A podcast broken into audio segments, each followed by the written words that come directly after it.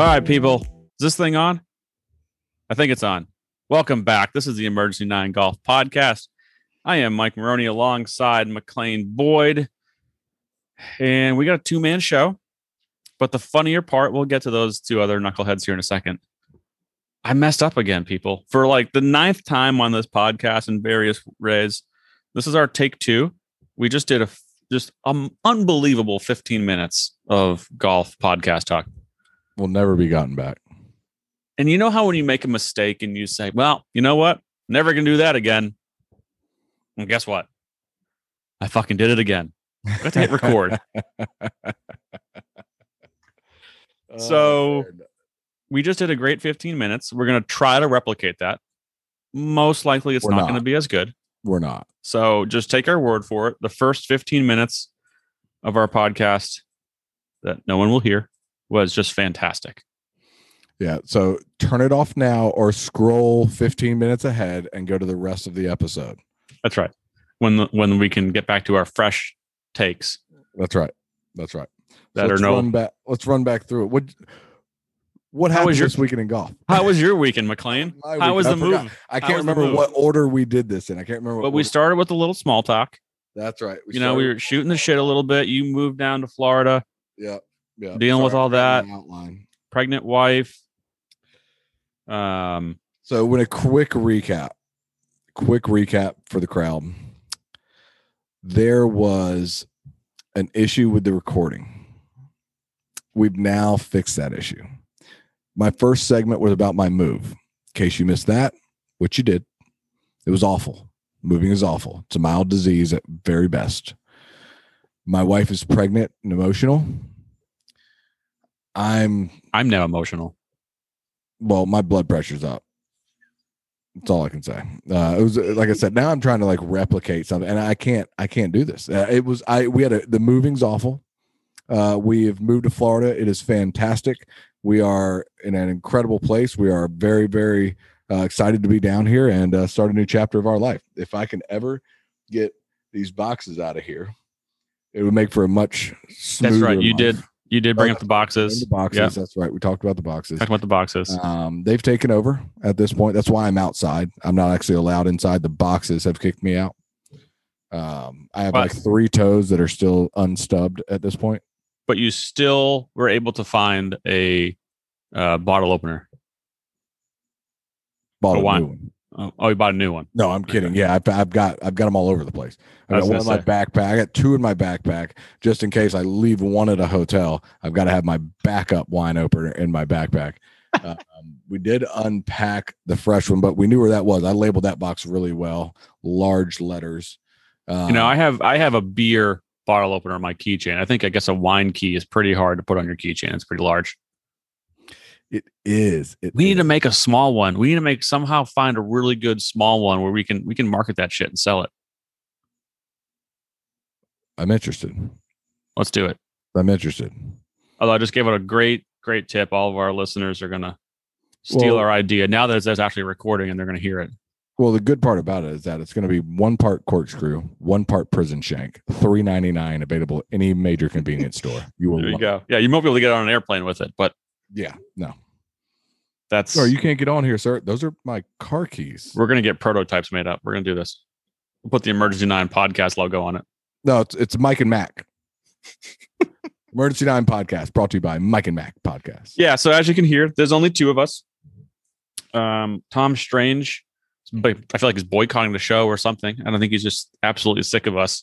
You know, he decided to just pack up him and his wife and go down to Turks and Caicos, which I can't really blame him. It's better than talking to us, but you know, I think he's starting to. We'll call this the dog days of summer, and he's he's like, man, I committed to talking to these fucking idiots every week on a podcast. He's like, that was a dumb idea. So Tom's no longer, or not not no longer, but he's not with us tonight. And uh, Jay Bird, Mr. Jay Woodson, is up in Pittsburgh playing in a golf event. So we wish him the best of luck and lots of birdies and no bogeys. But uh, Erin, his uh, great wife, is on the bag. So they got a little Team Woodson going on up there in Pittsburgh. So that's why he is not with us. And so it's just McLean and Mike. what do you think Jay's doing right now? Jay's probably cleaning the grooves on his golf clubs. Actually, no, he's deep into some beer because I saw his scorecard today. Um, You think he's still trying to add that thing up? no, I think the computers do it for him now. Jay, You know, Jay, I, Jay, I love you. I'm So- just poking fun because I get no opportunity to throw right. shade at such an incredible player. that's right. Jay Jay had a tough day. We will we'll we'll let him give a recap next week if he wants, but I did not go as he would have liked today. But His tough days are better than the majority of everyone's good days on the planet. So that's right, and he's going to bounce back. guys- He's going to finish the uh, the next two rounds um, strong, and we have faith that he'll, uh, you know, hopefully he's flying the colors of the Emergency Nine Golf podcast up there. my only question is what it feels like to be two over after three with an eagle. He had a three hole stretch where he made an eagle, but he was still two over after three holes. I've done it and I just can't remember the feelings because I don't make eagles anymore. I make lots of doubles, but You know, you're you're giving him a hard time. He's not even here to answer this. You I know that that's what that's what makes it easy. no, Jay, we love you. Uh, can't wait to have you back next week and defend yourself. Um, not that you need defense. I mean, let's let's be real. The guy is just coming off fresh off of surgery. He's had less than a dozen rounds of under his belt. Goes out on the front nine this morning, shoots one under par, which is mm, better than just about any of us are going to do. Mhm. Um, so there's no shade. Tough long golf course. tough long golf course up at Pittsburgh Field Club. Playing against guys who are playing professionally all day, every day, that are still playing on tour. Chase Koepka's in the field.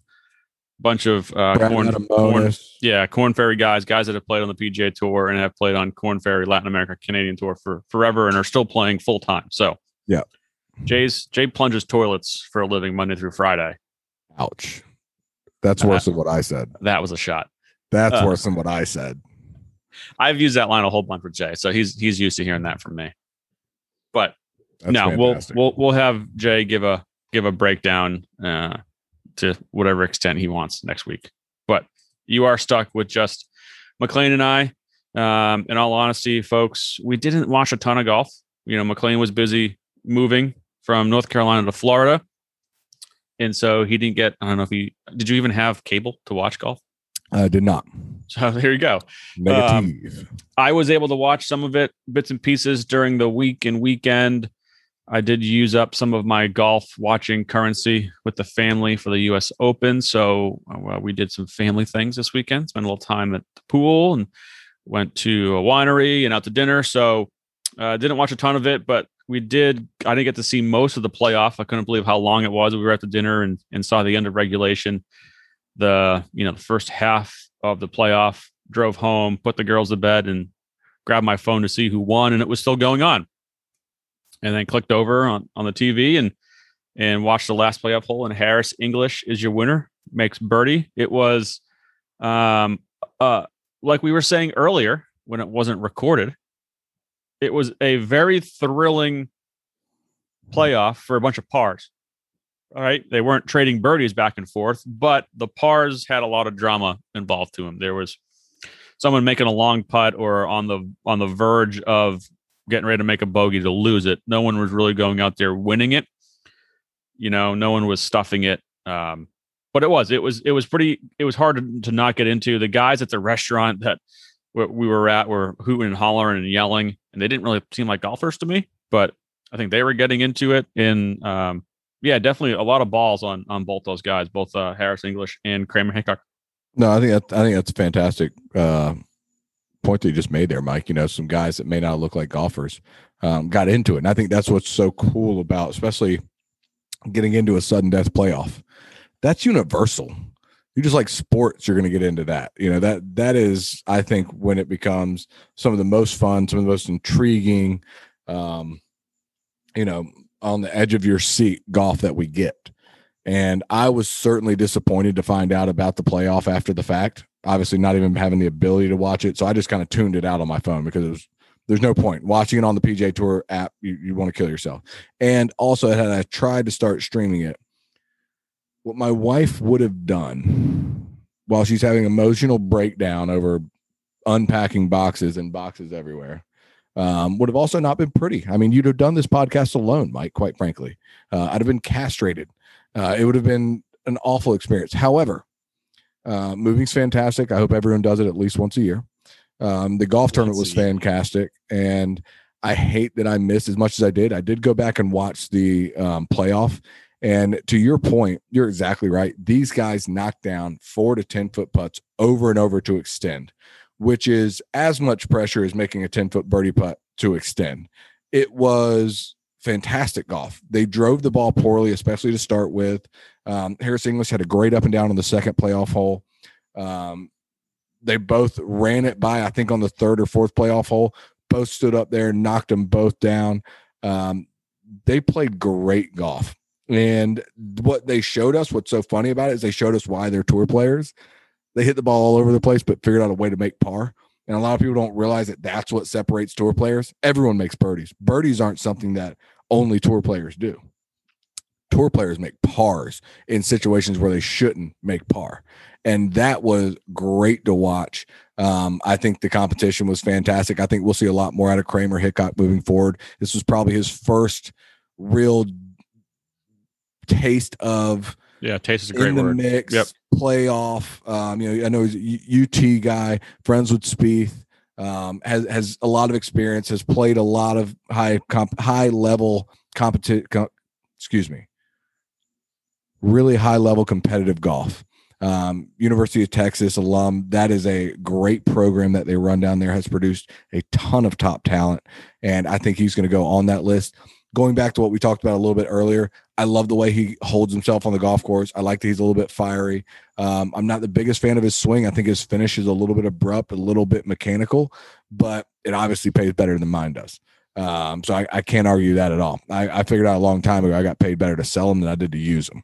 So I'm on this side of things. However, um, I, I think we'll see more from him. I'm excited for Harris English. I think it's just cementing kind of who he is on tour. He's really starting to make a big name for himself. He's multiple win guy, a Ryder Cup conversations, number 12 in um, um, official World. world. golf ranking. Sorry. Um, I, I love what he's doing. I like his golf swing. It's a little different. He's a Sea Island product, University of Georgia product. Uh, I love what he does with the golf ball. I like his swing. I like his tempo. Um, he is very calculated on the golf course. Showed that first little burst of emotion on 18 when he made that putt. But if you can't show a little emotion on 18 when you've made a putt to, for him, what he thought was potentially a winner, Kramer Hickok came down and made the one on top of him to get to a playoff. Um, and it was funny. I was watching the video of that, and you see him on the range, you can hear the roar.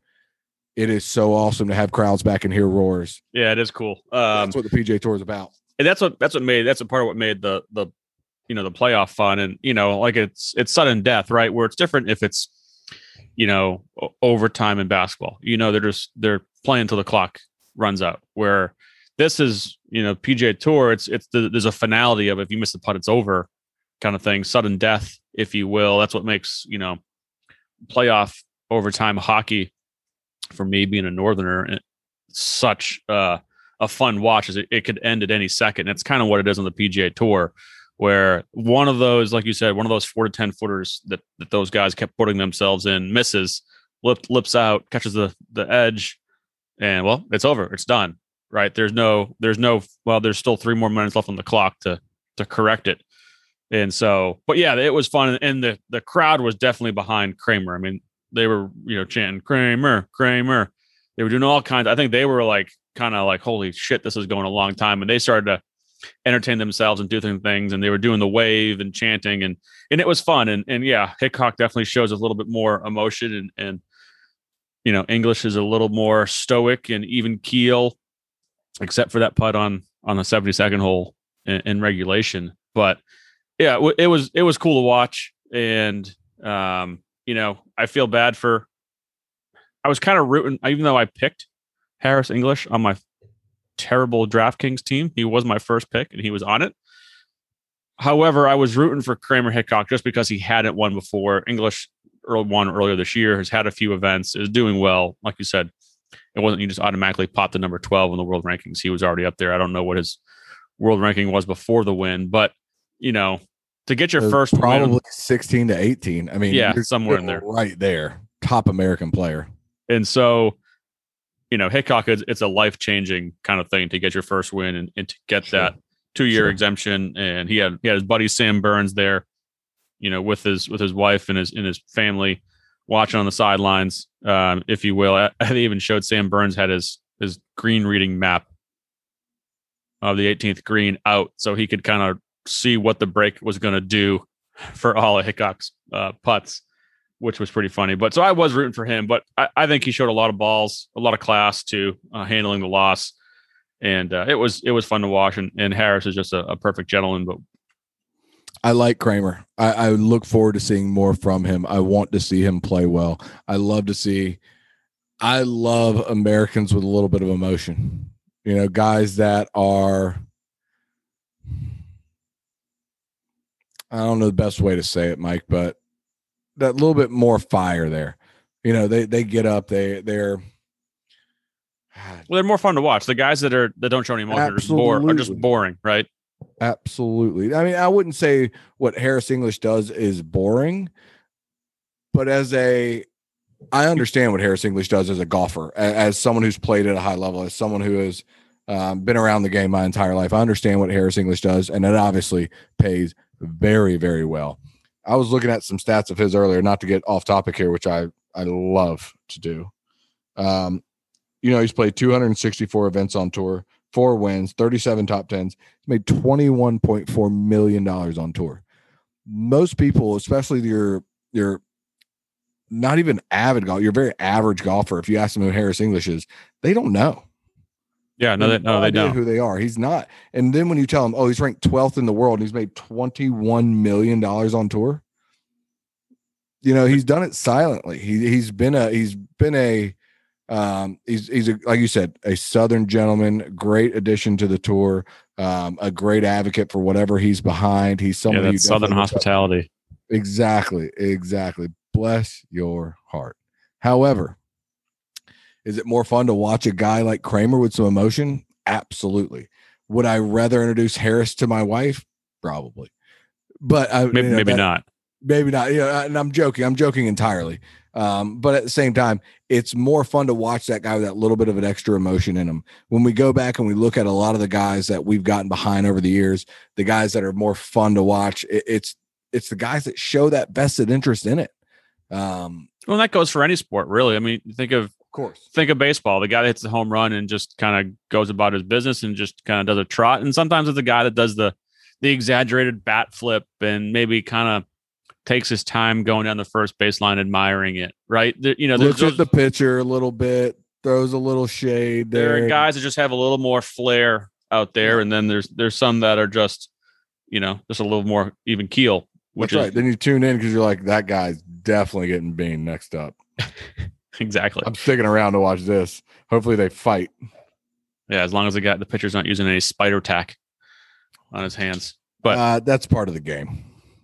that's a different story. We won't go down that rabbit hole. Different. but it's different. That's the Mike and Mac podcast. This is the Emergency Nine podcast. that's right. Yeah, we'll take that off air. Which is, Hey, did I tell you recently that the Red Sox suck? but see, they don't though. They're in first place. Yeah, I just don't like them. Well, that's your fault. Okay. That it? That's all you wanted to do? You just said Red Sox suck. Yeah, that's it. That's it. I was just you know poke the bear a little bit. Not a big fan. Then, That's you know, you don't have to poke me. So, I'm used. To, I'm used to everyone hating my teams because they win. You know what's funny is I actually like Boston as a city way more than New York. But I pulled for the Yankees over. I don't know why. I just pulled for the Yankees as a kid. Um, you know, the Bernie Williams, Andy Pettitte, Oh God. back in the you know the I was I don't know I was a fan as a kid. I I do not like Manhattan. I do not like New York City. Hop on the bandwagon. I had a great time in Boston. I'm a Braves fan, so I don't want to hear about the brand bandwagon. I'm a Braves fan, but going I when I was on the van, I never went to Fenway, and that's my part. But when I was on the van with one of my former companies, and I was up in um, uh, New York, we went to the game, and I will say this, and I know you're really gonna love this. You're just gonna absolutely love it. Can't wait. After the win, when you're walking out and they're playing New York, New York, man, it's one of the like you just I, I felt a part of it. I'm singing it in the most redneck tone possible. But I was like, yeah, I'm a part of this. Yeah, this is definitely me. They're talking to me in New York, New York. Yeah. That was all you. I had a good time. It was good fun. Yeah, good for them. Fuck them. All right. Where were we? Oh, Harris English. How did we get to the Boston Red Sox from here? I got no wel- idea. You're welcome. I'm able to do stuff like that. It's really more of a magician type thing. I'm thinking about starting. Oh, because I brought up baseball and the bat flips and then the spider tack and then That's it. I'll anyways. baseball. I love baseball. So Harris English. We were talking about this when we realized the podcast wasn't recording. U.S. Ryder Cup team. We did this with Coke Rack. We'll do this kind of. We've kind of looked at this list occasionally um, throughout the year. So again, top six this year qualify automatically qualify, different from previous years. Those are currently DJ, Bryson, Morikawa, Koepka, uh, JT, and Alexander Schauffele. Dude, that is a strong six. That's a Holy very crap. strong six. Holy crap. Then the non qualifiers currently number seven, Captain America, Patrick Reed. Yeah, he's a captain's pick every day. It doesn't matter. You know, you know, as an American, you want him on the team for match play. And then up five spots at number eight, Harris English. A hundred percent, he's in. He's ranked twelfth in the world. Um, two wins this year. Uh, How do you? How is he not in? Oh, he's he's a You know what I hundred percent in on my team. I mean, just the just what we were talking about the even keel. I'm not sure the nerves are. I mean, people always say that the Ryder Cup is the most nervous these guys have ever been on that first tee. And it's not to say that he doesn't get nervous, but he's not going to show it. He's not going to show his opponent that he's nervous. And man, he can pour in some ten footers. Well, but that is also the reason that the Europeans have had a lot of success. The Europeans have historically been more emotional because of what we talked about earlier with the Tiger David Duval era of when dealing with your emotions differently was changed. Um, all of a sudden, guys started being coached to the fact that you just you don't show any emotion. You, you just you go about your business. Another shot is another shot. It doesn't matter if it's from the bunker or three feet away. It's just another golf shot. And they didn't show a lot of that emotion. Where the Europeans, I feel like, do a great job of showing emotion. They do a great job of being invested in, and they they are so invested in the Ryder Cup. It's incredible. Um, I'm not saying anything negative about my American team because I can promise you who I pull for nine days a week. Um, make the Ryder Cup great again.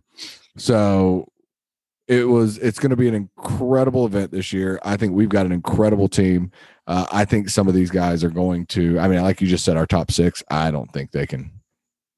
I don't think they can be beat. I, I mean, really look, our American team can be beat this year. We're just incredibly strong. And then listen to the guys that Harris English is ahead of: Cantlay, Finau, Spieth, Berger, Webb Simpson, Scotty Scheffler. I mean, I mean, gee, that's so. I just listed off a total of 14 guys. who who do you not want? Who's the outsider on that list? Pick one. I, I mean, I, I dare you, because Cantlay's in, Finau's in. Cantlay's in. Oh, I then- don't know. Is Finau in? about it? No, He, that's he, that he has not been playing well recently, as I can right. attest. You're right. You're right. I love Finau, but you're right. He's not in. He's the one guy who's not in, and his putting's not strong enough to be influential in match play. Um, Cantlay's in. Cantlay's in. Spieth's in. Spieth's in. Berger's on the line. Berger's close. Simpson's close. Scotty Scheffler's Simpson's close. in. Scheffler's in. Simpson and Scheffler to me are in.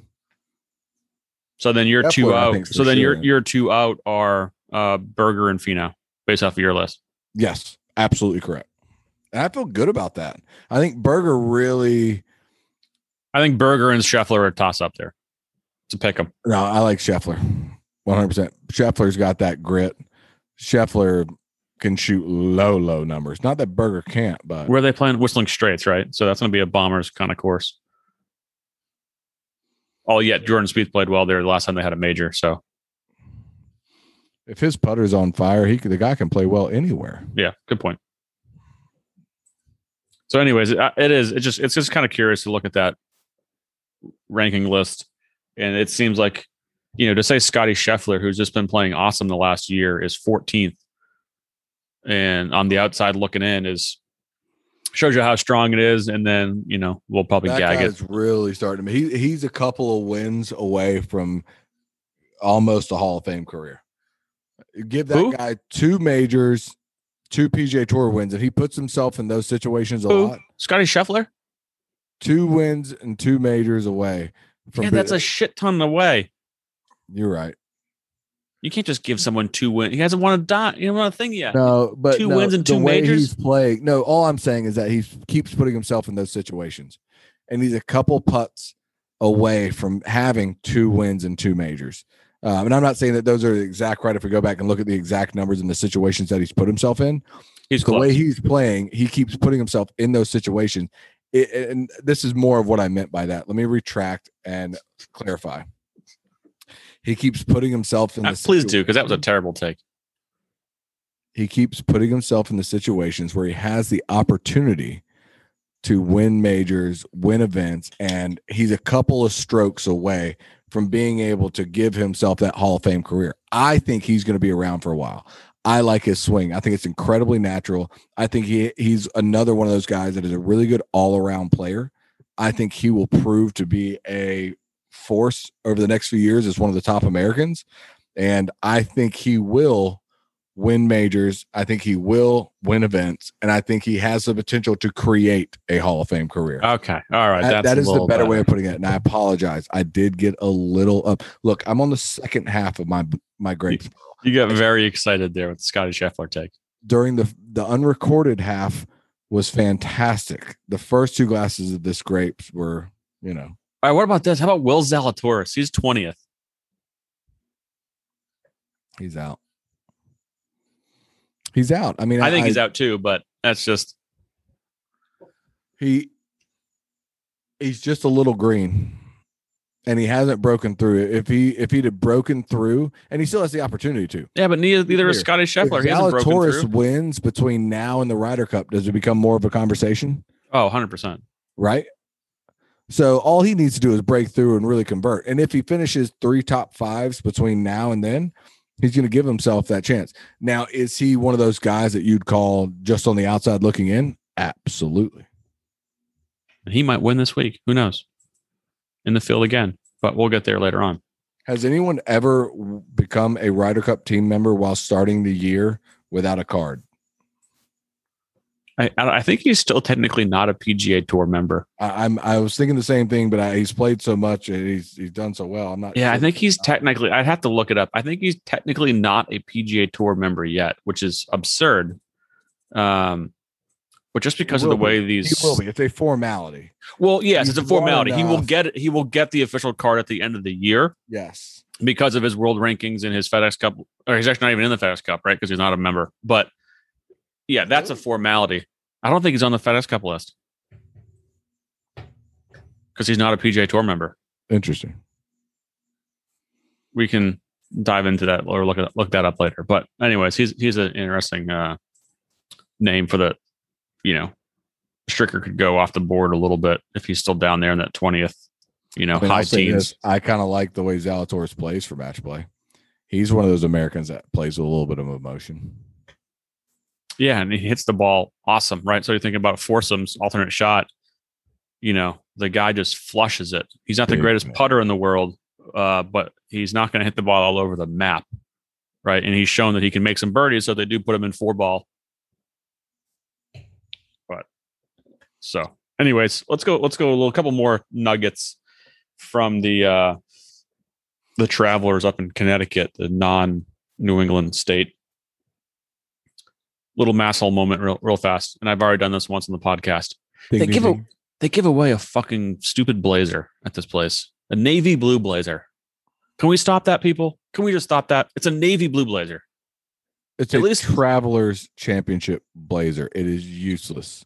Remember, I think I used useless. I think I used the example of he's trying to try to, you know, get you're gonna get a mortgage of him or buy insurance from him. Like I I, I get colonial, I get RBC because they're like at least cooler jackets. Well, they're you know tartan. tartan. There's something there. you know, and the plaid jacket and colonial.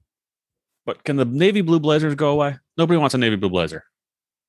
yeah, I agree. There's no significance to it. Unless you're a member of the PGA, you don't need a navy blue blazer. it will be worn one time. That's right. One time. Uh, do you think he's walking around with an embroidered Travelers blazer? I don't think so. No. If Not anything, happening. it's going to be framed in his office, and that's cool. But he's probably going to look at it and be like, "Now I've got a trophy. Why would I frame this useless blazer?" Yeah, it's just I'm gonna I'm gonna keep pointing out those tournaments every time it happens. I like it. I thought about that actually when I saw it. I was like, "Yeah, hmm, Mikey wouldn't like this." Yeah. All right. So the other thing that came out or happened, one of our segments. Did we ever name the segment? Who cost themselves the most money? Sunday spenders. Sunday spenders. There you go. Love it. Which rolls off the tongue. Is everyone's favorite Bubba Watson. Oh, you just couldn't happen to a better guy. He was um, leading or tied for the lead early on the back nine. Finishes T19, six shots out of the playoff. Thanks to, listen to these last five holes five, five, four, six, five. That's a bogey, bogey, bogey, double, bogey finish for a 41 73. And you, sir, cost yourself a whole I never, bunch. I never like talking bad about someone and how they actually score and how they finish because I just feel like there's too much karma there. But like I said, couldn't happen to a better guy. Um, I've been in Pensacola a decent bit recently, and he has a little ice cream shop right down from the hotel that I normally stay at. And I almost speed up when I get close to it just to try and get past it faster. Great sign, has his face on it. Oh, of course, it has his Super face cool. on it. Yeah, of course. Yeah, has to have his face on it. Bubba's ice cream, and, it, and in Pensacola, people refer to well, Bubba does this or Bubba does that, and I ask, you know, who gives a shit? Gold jacket, green jacket, who gives a shit? Anyways, that was That's my Bubba moment for the the week. That's It was uh, funny 'cause we were- some strange. That was time for some strange. oh, yeah. We're time for some strange. Go ahead, Tom. Oh no. Okay, No, give him a second. his mic's still muted. God damn it. Another mute. Hey, we at least we can get in a, in a word with no J here. You know. We're just we are all on Jay for this podcast. He's such a nice guy. It's hard to give him shit. He's shit. the and, nicest guy in the world. I love him to death. You know, I guess we decided to give him shit when he's not here. So hey, it's nothing better than talking behind someone's back. that's right. Better. And no one's gonna hear this. No one. We could have said all this when we didn't record it, but we chose to say it when all we, We actually didn't say anything about. we didn't say anything negative about Jay when we weren't recording. So No. Mikey did say your scorecard looked like you were trying to dial long distance. whoa, whoa, whoa, whoa! I did not say that. Was that not you? No, I think that was you. You're putting words in my mouth. I'm an asshole. I'm not that big of an asshole. Cheers, masshole. That's right. You can't say that word. Only I can. so let's go into a little bit. You have anything else from the travelers? Your uh oh, your Spanish sensation, Abraham Ancer played well. He always does. the guy's a fucking stud. He Like, is. He is a stud from Is Mexico. there anyone on earth you'd want to have a chipping contest against less for a million dollars? um there's some guys up there. You know, he is It's Abraham Ancer and Phil. You know what's crazy though? If you look at his stats, his short game is not that good from a stat standpoint. Strokes gained around Uh, the green. The stats stats are wrong. Fuck him. He does. I mean, he if you look at go his Instagram page, he has some chipping videos on there, and he's got some seriously good set of mitts on him, as they would say in, in the hockey world. Some really good hands. But I just wanted to talk about him because he's the Spanish sensation. I thought we moved on from that. No, that was one of my favorite moments of the podcast so far. you guys turned me into a racist. No, we weren't. We weren't. I was not pointing it out. I don't think it, it made you racist at all. I just think it made you dumb. That's why I pointed it out. Oh, so my choices are dumb or racist. Awesome. It's fantastic input. I love it. brought to you by Mike and Mac. That's right. All right. So moving on. I did watch a little bit of this as well because I think I'm probably the most, uh, the biggest resident LPGA fan on this podcast. I'm I'm sneaking in there big time, especially when they play in prime time. It's it's it's fun. I, I just like watching them, and their golf swings are so much better than the guys for the most part. They putt so well. They do everything so well. so well. It's just so it's um what's the best way of saying it? It's technologically almost like not technologically. Uh it's it's very Where are you going with this? When you watch their golf swing, you watch a lot of it. It's very calculated, but it's also something to where it, it looks like the ideal swing. Like there's so many girls out there that have swings that you just, and a lot of them come from Asia. Uh, but if you look at a lot of their swings, you're like, wow, did they just study? Yeah, their technique and their mechanics technique. is Sorry, technical. I was saying technologically. I was trying to say technical. Yeah. They're very technically sound. very, very technically sound. And around the greens, um, you know, they're incredible. Nelly Korda taking over at number one. this Yeah, week. so Nelly Korda American wins. back on top. 22 years old, wins her first major. Everyone's been kind of waiting for her, waiting for her to win a major. She won earlier in the year, um, I think in February in Orlando. She won last week on the LPGA Tour and then gets it done this week for her first major and then takes over the number one spot in the world. She's only um she's only, only third or fourth American ever to hold the number one spot.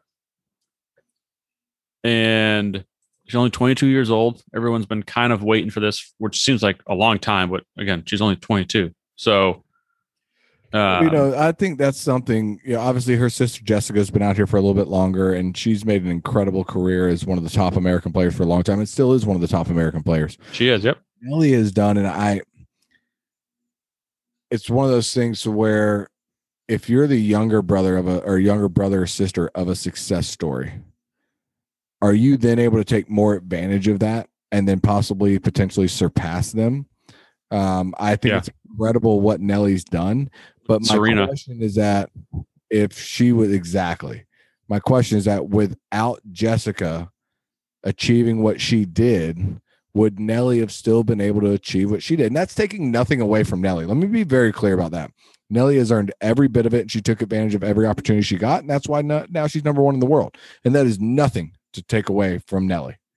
However, if the opportunities didn't present themselves to Nelly because of what Jessica did, is she still able to achieve it? That that's my only question. And again, taking nothing away from her, it- it's just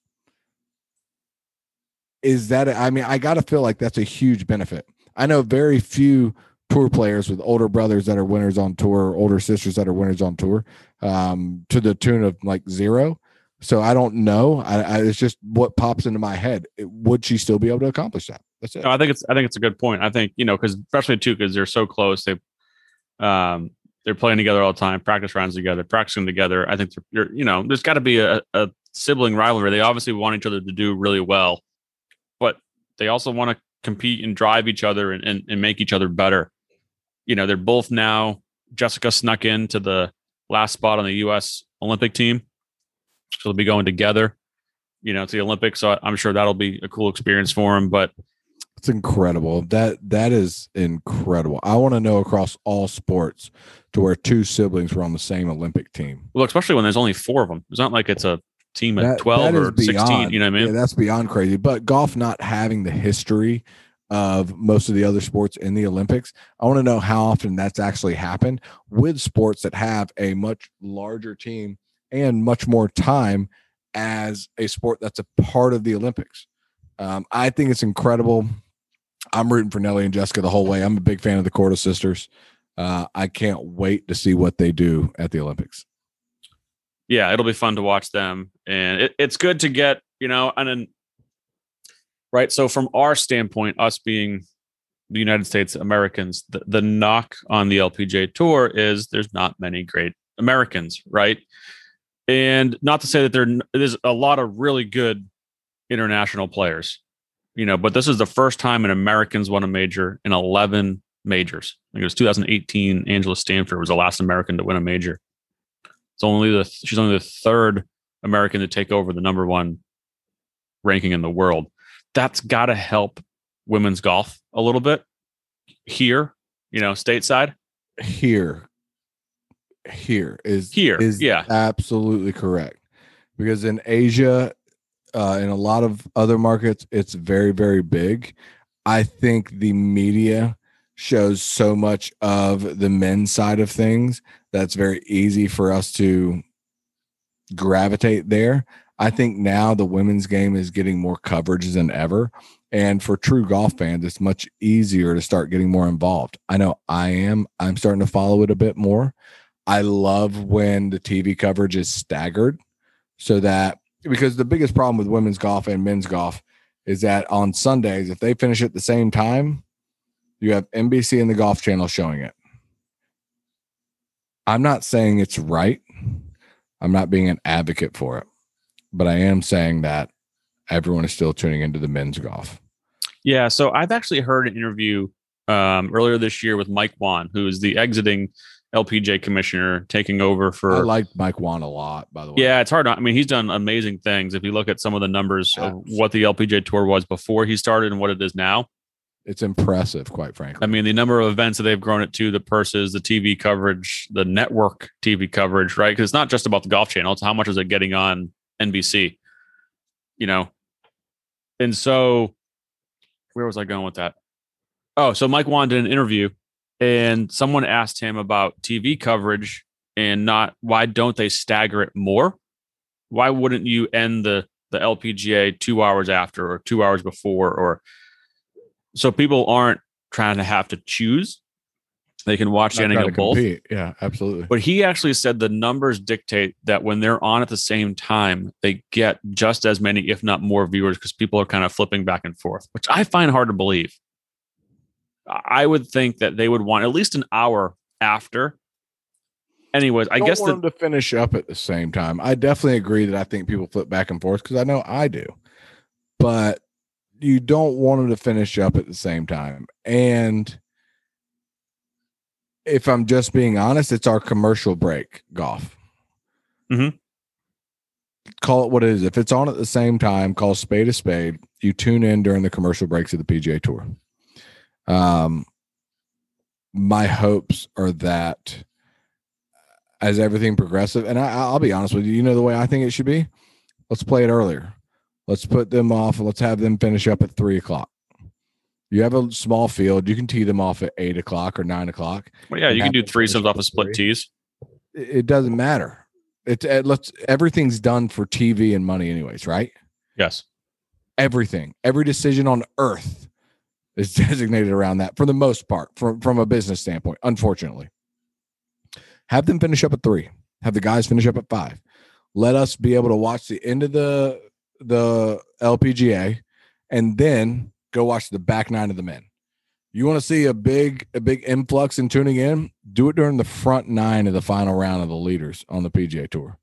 Have them tee off early. Let's finish it up. Let's watch them finish up, and then move forward.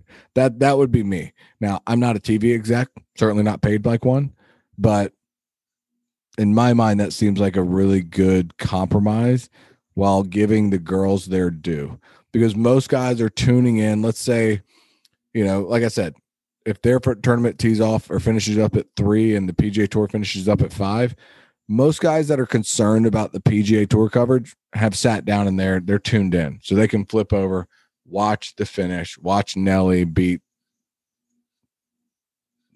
Was that Salas this weekend? Came in second. Yeah, I just it was like a two women race there. Yeah, it was it was great. I mean, I, I'm really happy to see Nelly win again. Nelly win again. No, I, I I get it. Yeah, I, I again, I'm a I'm an advocate. I'm a girl dad, right? I have two girls, so I've, I've gotten more invested in you know, um, the LPGA tour, trying to get my girls into it, and I hope they can get the proper coverage and exposure that they need. And you know, they they're they're starting to play for more and more money, and it's getting up there. And I just these girls are good, and so I want them to get the you know the proper respect that that they deserve. But yeah, Nelly and just kind of go over the, the event a little bit. Nelly and um, Lizette kind of was really just a two woman race. You know, Nelly finished at 19, Lizette at 16, and then tied third was 10 under. So, you know, there was people kind of hanging around, but it was really just just the two of them that um had no, really that- any chance. You make a great point because even just saying that 19 and 16 under, a lot of people say it's like why they don't tune into the WNBA because they're not dunking enough. Um, 19 unders has plenty of dunks. oh yeah. they were lighting it up. There's two of them. I mean, there's like the two of them were playing a different golf course. Hell, Nelly on Friday shoots 63. She goes like what seven under her last eight holes or something like that. The last six holes on Friday. That's You know, fun to watch. That and she fun was to watch. if she wasn't it was unbelievable she either hit it to like three feet or she was making like a 15 footer it was like just impressive obviously but That's amazing. you know so the other thing as i look at this leaderboard why i'm gonna tout the lpga tour is there's some great girls to watch out there. Obviously danielle kang another good american finished well this week. Patty tavatanakit uh not definitely not 100% sure where she's from. Um played college golf i believe over here but she hits the ball an absolute mile got a great golf swing and if you're ever bored you need to look up the video of her pre-shot routine or her uh, warm-up routine on the driving range. She hits a bunch of shots on one leg from her left leg, and then she switches to a bunch of shots with her right leg, and just flushes them. It's, anyways, really impressive. And then just to go down this leaderboard, T7, friend of the pod, Austin Ernst, with a uh, a top ten in a major. She had one last year, uh, top five at the at the British women's British over there, but played great, seven under par, nice solid 69 to open. Every time I looked up and watched it, we had on in the golf shop on Thursday. She was just hitting it to 10, 12 feet. And really, I mean, I think 69 was about, Just what she does. yeah, she just hits it solid. You know, she Her didn't iron make, game is so good. she didn't make much. I think that was probably what the highest score she could have shot on day one was 69 and had it going again on Sunday. I think she was five under on the day, was up to 10 under for the event and had a late triple, which I know is, is going to uh, tick her off and, and bug her. You know, lost some, obviously lost some money, lost some points, world ranking points, uh, Olympic points, all that kind of stuff. She, she should be fully entrenched in the Solheim Cup this year. I think she's high enough in those rankings, but She'll be a top American for sure. Yeah, she's I definitely, I think, I think she's already starting to cement herself in that position, but I think she will be that. I don't want to say elder, but that experienced American player uh, that I think we've missed for a little bit on the LPGA tour. There are a couple girls that can that can say that they kind of fill that role, but I think I think Austin's that next one. Yeah, I mean, if you look at the official world rankings, she's up to number 22. And from a U.S. standpoint, obviously Nelly Korda number one, Danielle Kang at five, uh, Lexi Thompson at nine, Jessica Korda at 13, Ally Ewing at 17, and then Austin Ernst at 22. So she's just what fifth or sixth ranked. She's a sixth ranked American in the world. That that's something to be incredibly proud of. By the way, yeah, you know I, I'm I'm a big fan of Austin's. She's been a great friend of the podcast. I love her. Uh, her brother's an, an old buddy of mine. Her dad's an incredible PGA professional. Um, I, I there's no one I could be happier for. I love seeing her succeed. it was good. It was good seeing her play well this week. And then speaking of her, one of the things that came out on the LPGA Tour news this week, and thanks to KPMG, he's just a huge proponent and sponsor of, of women's golf, was they're starting this new stat tracking service. It's kind of in beta testing. They're having the caddies doing a lot of it. And one of the things we had talked about when we interviewed Austin was they don't have any access to stats, right? They don't have ShotLink like the PGA Tour does, where these players, caddies, coaches can log on and see just about every possible stat imaginable and exactly where their shots are growing. And, and one, just it's from a fan standpoint, it's easy to track, right? You can't track shot by shot when you watch the women if you're looking try to follow along on the app. You're just kind of wait until they post a score update. And so KPMG is leading the charge. And I think it's going to be obviously it's going to be big for the women to see where their real flaws are and weaknesses. And, you know, Austin was talking about her and her brother chart some things and her Drew, fiance. shout out Drew Ernst. Yep. And her fiance, Jason, does, you know, some kind of analytics crunching, stat crunching of the numbers to kind of see where they're at. And when I played at the Kingsmill Pro Am, I was talking to uh, my second wife, Muni He, Lily, and Fucking You know, British. they uh they her and her caddy have to do all kinds of you know number crunching to try to figure out their stats. And what are they? They don't know what they are strokes gained. And the other thing is too is the media doesn't know what these these girls are stroke gained driving off the tee putting short game we know who's good putters, right, by watching them, but we don't really have numbers to back that up. And I think that would be a great way for us as the general public to understand how good they are. And I think you'd be able to kind of compare men and women's games a little bit better. It would You could- certainly identify and quantify where these girls are. Yeah, if you could if you could see from from 200 yards what so and so's proximity is to the hole versus Bryson's from 200 yards and they're hitting six clubs more, you know what I mean? It would really kind of put it a little bit more in perspective, I think. Well, and to take this one step further, so in club fitting, for example, the LPGA tour numbers are something that are much more relevant for the average golfer in terms of, and I'm not saying that their TrackMan numbers are absolutely perfect because at the end of the day, they are just an average.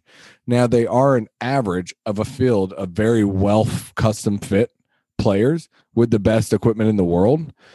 But at the same time, they are still an average. It's not that you could say that this is the absolute perfect and absolute ideal. You almost can't even say that with the PGA Tour guys. There is an average, but there has been mathematical um, equations done that show what is the best or what is the best. You will see the PGA Tour numbers. A lot of those fall into that. Uh, they fall in that range because ultimately after doing all that research, we realized that we wanted to get guys in these certain ranges, and then you build clubs that allow them to con- to do so. Correct, but there are also a lot of guys out there that aren't in that range. There are still a lot of guys that create that bell curve. Then the LPGA for them having the ability to start to quantify those numbers would be incredible. At the same time, going back to the point I was trying to make, the average golfer, male golfer, let me be very clear.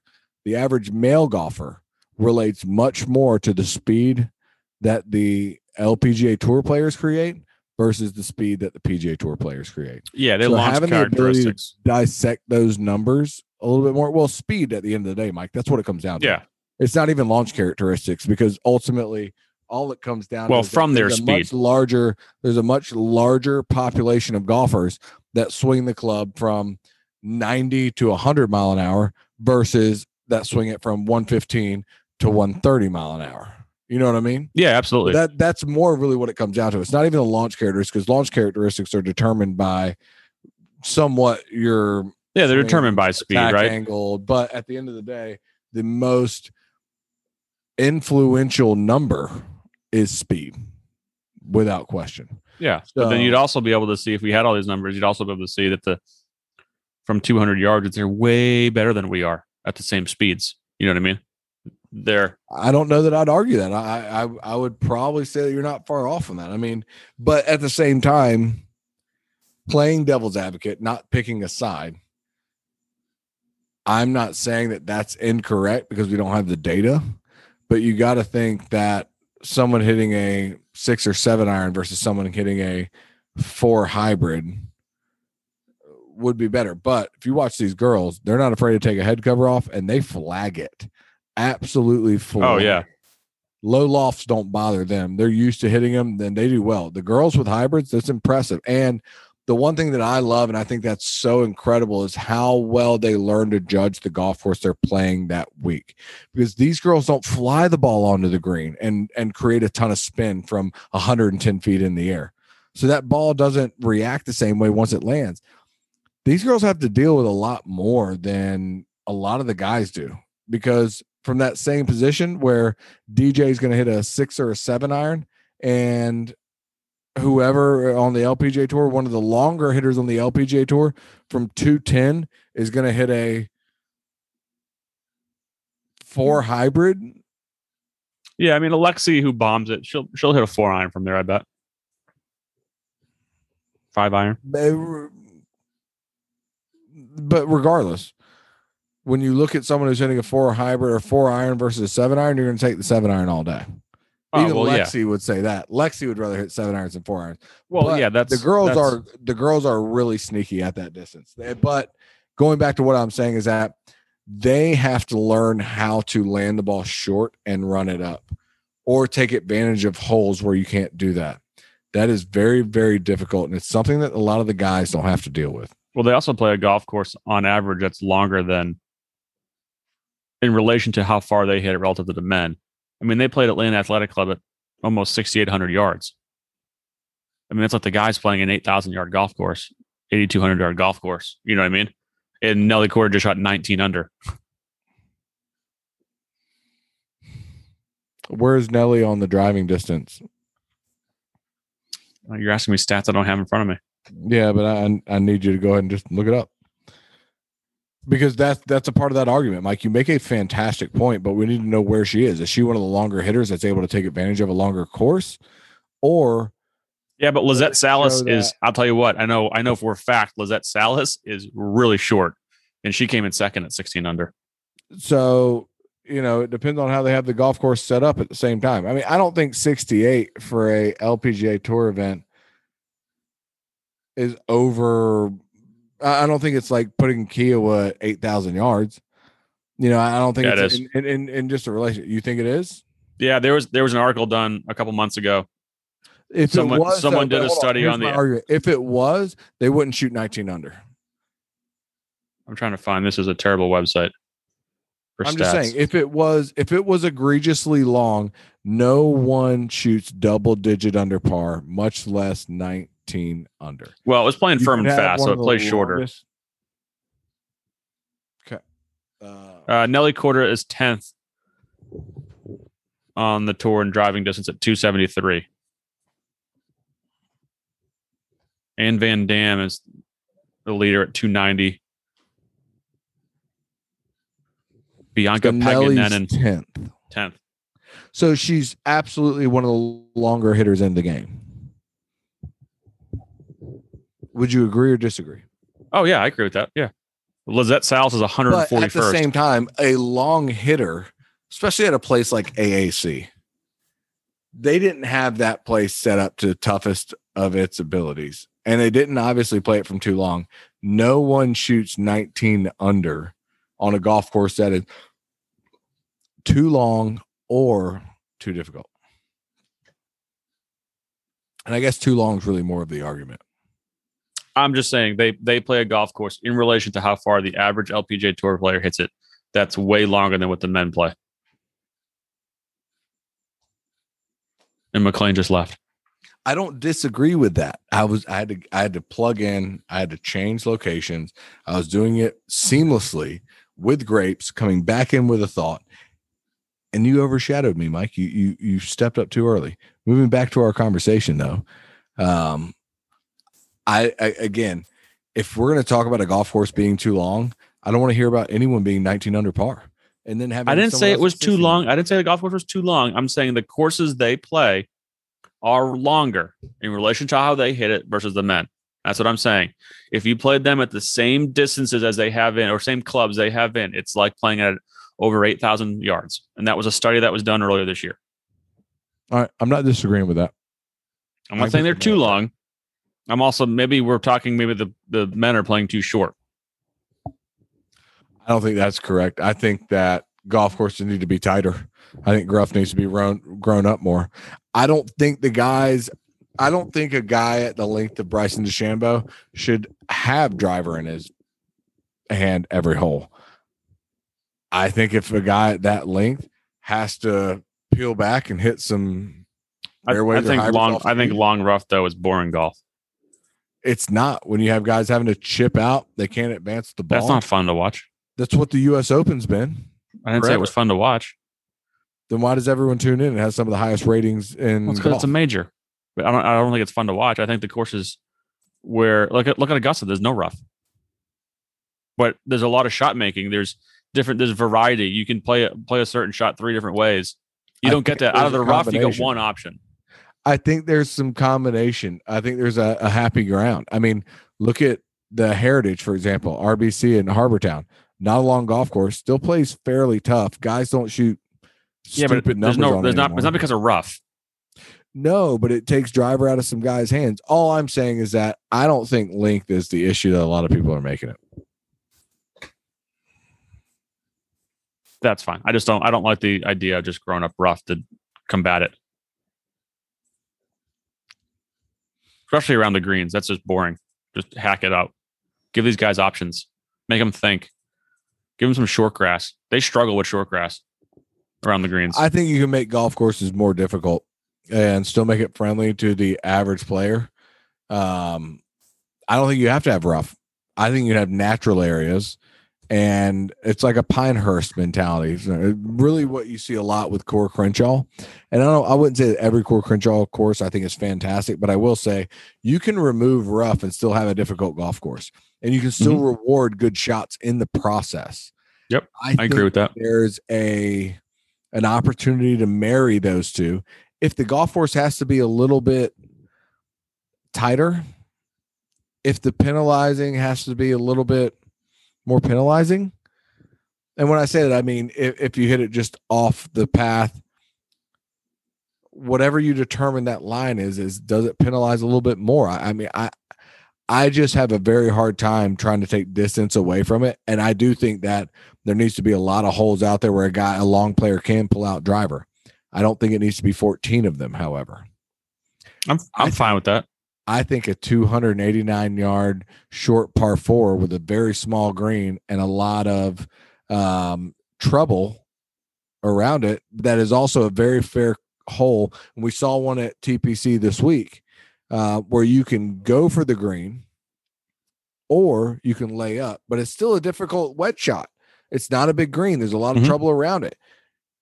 I think there should be more holes like that in golf. I Yeah, that- that goes to- that goes to a variety, be different wa- 500 yards long. Yeah, that goes to variety and different ways of playing a hole. And one guy can hit an iron, and one guy can try to drive it, and they can make the same score. And Give, that's give people what- options. absolutely. I think that's where I think some of the best courses in the world have more of those holes. Yeah, hundred percent. That's like what what I. That's why my whole argument against rough is there's no there's no shot making. There's no options. It's just hack it out. And it goes the same thing for par threes. Some of the best par threes, most memorable par threes in the world are under 160 yards. And there are too many 200 yard plus par threes out there these days from the tips. And it seemed like everyone tried to put a seven in front of a scorecard. All of these courses that were designed prior to, you know, 1999 all were 64 to 6900 yards and 69 was a long golf course back in those days. But then all of a sudden it seemed like too many golf courses said all right all we need is a seven in front of our scorecard to remain legitimate. So they made all their par threes 212 to 227 yards long and they're 7003 yards total just to get over that number. Where it's it one most of those greens were not designed to take a 200 yard golf shot into um, especially with modern turf surfaces. But I think that distance has become an issue that I don't think really exists. I think you can make a golf course very difficult without it making it very long. And I think it can also play fair. Again, like I said, if you look at some of the best par threes and most memorable par threes in golf, we talk about 12 at Augusta. We talk about um, oh god, I'm brain farting. Seven at Pebble. Mhm. Um, there's a stamp lot at Troon. postage stamp at Troon. Um, there's a lot of incredible par threes that are some of the most memorable and most well regarded par threes on the planet that are under 160 yards. So I, I think there are ways to not make a golf course 8,000 yards, but still make it tour caliber, still make it very fair, and still make it a good test of golf for average golfers when the tour's not in town. I agree. All right, let's move on. Do you We get down a rabbit hole a there. little, I know, but I love rabbit holes, man. Sometimes I get burrowing and you know, I just don't know when to stop. God, you're on like a the whole thing's like a McLean monologue. You're just like I don't know taking, what to do. taking over Jay. Jay's role tonight. I don't know what to do without Jay here. I'm just getting aggressive. I'm ready to go. All right, so let's let's get into this week's event. We get the Rocket Mortgage in Detroit, an old school Donald Ross golf course where Bryson DeChambeau is the uh, Detroit Golf Club. Bryson DeChambeau is your defending champion. It's only the third year uh, this course has hosted the Are event. playing CCD? What? Detroit Golf Club. Okay. What'd you say? CCD. I think Country Club of Detroit.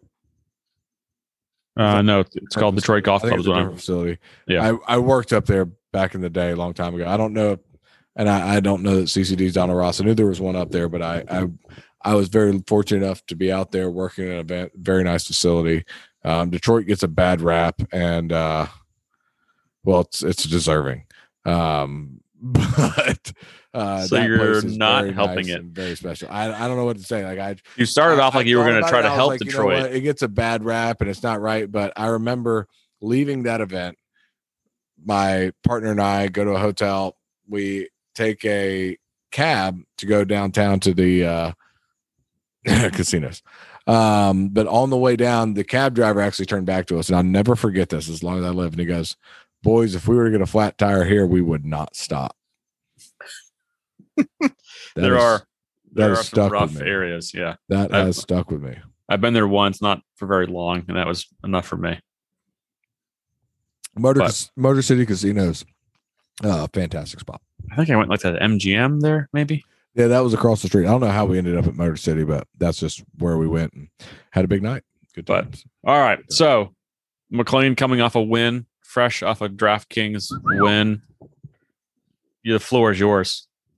Who's on your squad? All right. So looking at my DraftKings team, uh, I've got some guys. I'm kind of like sneaky feeling good about it. We're gonna go from low to high. Um, I have some guys that I picked for no reason, just because I like the record. I like how they played this year. Uh, I like what I they were valued at.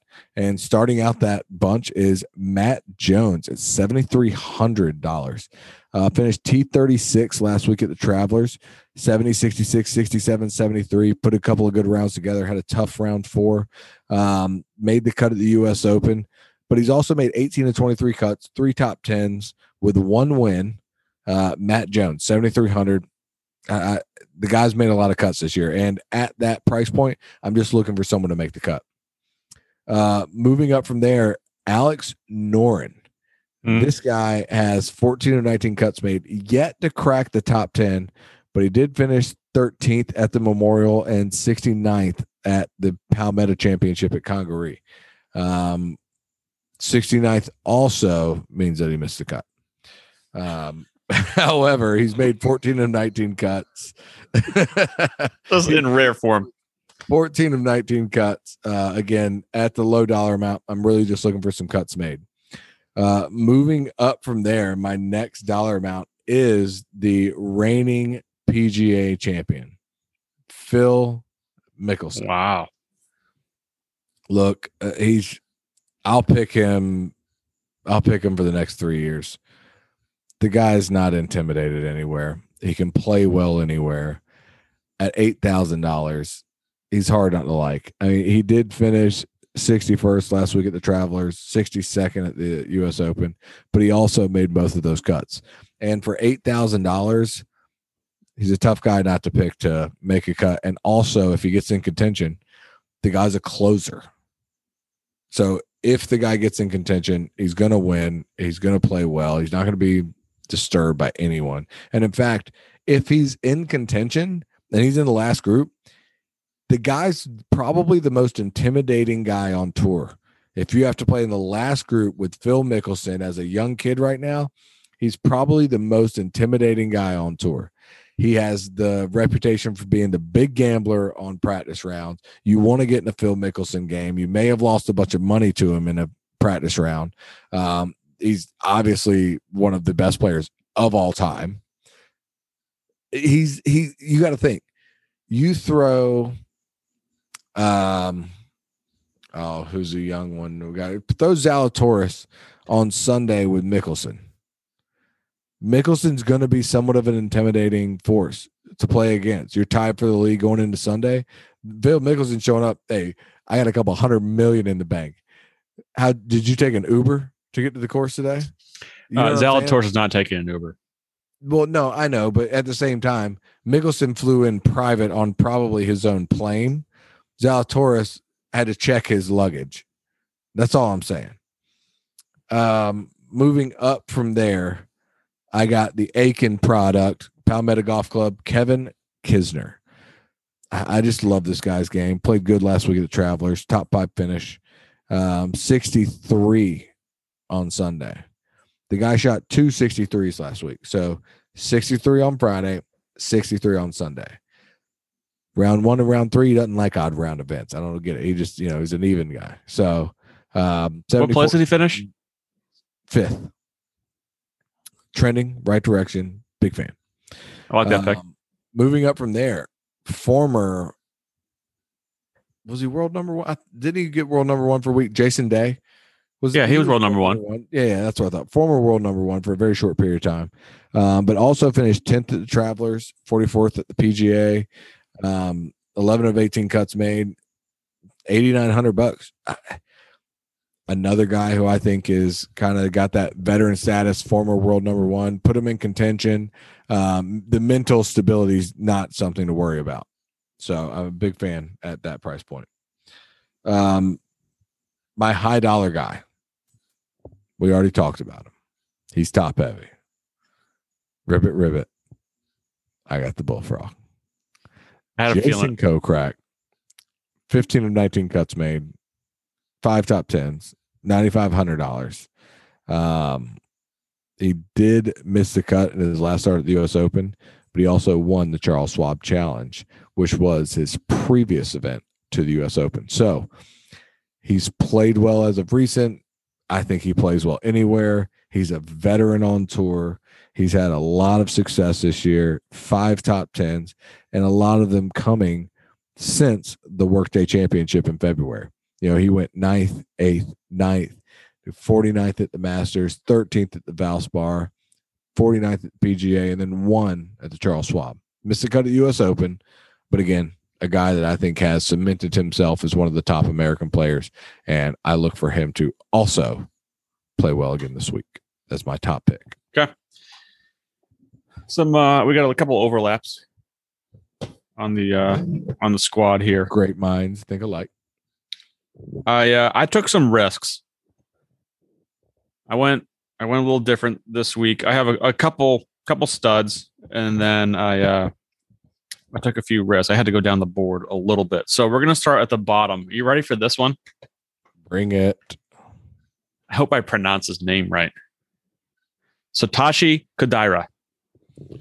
Dude, he's been playing well. He's playing well. Uh, sixty eight hundred dollars was a steal. He's made the cut. Um, he did not play in the U.S. Open, but he had a sixty three this past weekend at Travelers. Top twenty at the Palmetto. Top twenty. Top top fifteen at the Bryce at the uh, Byron Nelson. Eleventh at Wells Fargo. Just been playing well, and just kind of sneaky, getting back into form. So I'm gonna go with with him, and just sixty eight hundred dollars was was a steal. I had to go down the board a little bit. Then I'm gonna go up. I have Alex Noren as well, uh, same as you, seventy six hundred dollars. I think I like him on this style of golf course. And then another sneaky pick, another one out there that could bite me in the in the rear end. But Sepp Straka, Saw him down there. I like that. he played well. Um, this past week he finished uh tenth. This past week, at, this past week at Travelers, and he's also played well in the two events at Rocket Mortgage, tied eleventh, tied eighth the last two years. So, um, coming off a good weekend, going to a course he's played at, played well before. I like him at seventy seven hundred. I then go up to Emiliano Grillo, who um, has had been playing well the last two weeks. Not that great, uh, but I was really. This is from a an article I was reading. He was like top five in all these different stats of guys that play well in different categories at Detroit Golf Club. So I'm gonna go with him at 8,200. Just hopefully that article was right, pretty much. And then my top two guys. One uh, is your top guy, the Bullfrog, 9,500, Jason Kokrak. You gotta love him. You Gotta love him. They've been playing unbelievable, well, unbelievably well this year. I think this is a very similar golf course to Colonial. Maybe a little few more birdies than Colonial, but um, I like him there. And then my number one at ten thousand dollars, Will Zalatoris. Wow. Wow, I like that pick. I I almost picked him. He's destined to break through soon, and this. Yeah, I think he's. I think he's going to break through. I think it's a good course for him. It's a kind of a ball striker's golf course. He can make a lot of birdies without having to putt that well. You know, you look at it like a a par 72. These guys kind of eat up par 72s, right? When you give them four par fives, usually the scoring's pretty low. Yeah, you're absolutely correct. Um, and so I think he can get around with a bunch of birdies without even have to putt that. Just putting average for him. So uh, that's my squad. Like I said, I, I took a couple flyers.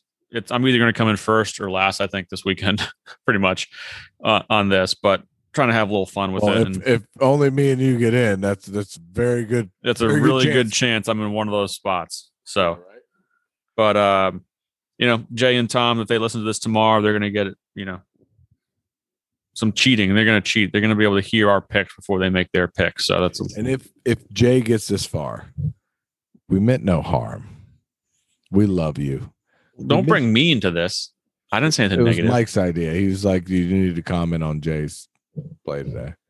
I, I did not. I didn't want to do it, Jay. I I love you. I think you're amazing, and I can't wait to have you back. I'm lonely without you. So hopefully, hopefully next week, uh, we'll have a full complement of the Emergency Nine Golf Podcast hosts, and everyone will be back. And Jay and I will be getting ready to talk about the uh, the State Open, where he'll play well and I won't. But you can then make fun of me and my scorecard at that event. So We all But- playing Ballyhack again this year.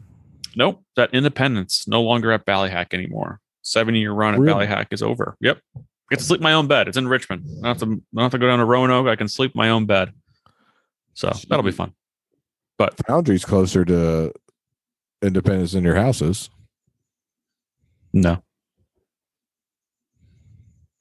Okay, fuck me. It's a little bit closer. But uh same exit. Same exit on 288. Anyways, Same so exit. we uh again we we hopefully will have those guys back next week. And we thank you uh, as always for listening, tuning in, downloading. Please remember to tell everyone, share this um, with anyone you know. Tell somebody, Tell anybody. somebody. Please.